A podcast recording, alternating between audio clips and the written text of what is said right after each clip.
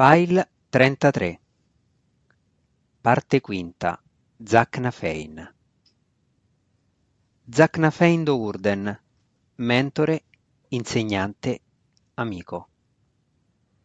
Io nella cieca agonia delle mie frustrazioni più di una volta ho mancato di riconoscere in Zacnafein queste caratteristiche. Gli ho chiesto più di quanto lui poteva dare? Mi aspettavo la perfezione da un'anima tormentata? Giudicavo Zacnafein rispetto a criteri che trascendevano le sue esperienze o a criteri impossibili di fronte alle sue esperienze.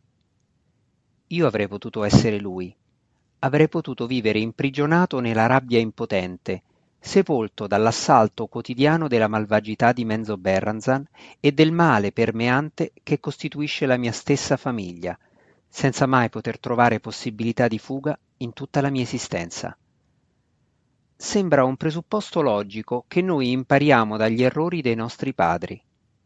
Questa credo è stata la mia salvezza.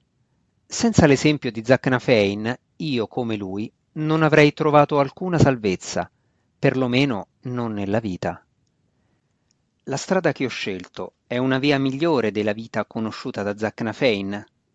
Penso di sì, benché molto spesso io mi disperi e desideri ardentemente quell'altra via sarebbe stato più facile.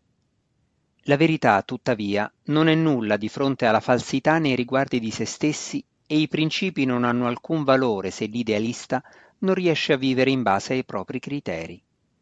Questa quindi è una via migliore. Io vivo con molti rammarichi, per il mio popolo, per me stesso, ma soprattutto per quel maestro d'armi, per me ormai perduto, che mi ha mostrato come e perché usare una lama. Non esiste dolore più grande di questo, né la ferita inferta da un pugnale dalla lama seghettata nel fuoco dell'alito di un drago. Nulla brucia nel nostro cuore come il vuoto lasciato dalla perdita di qualcosa, di qualcuno, prima di averne compreso veramente il valore.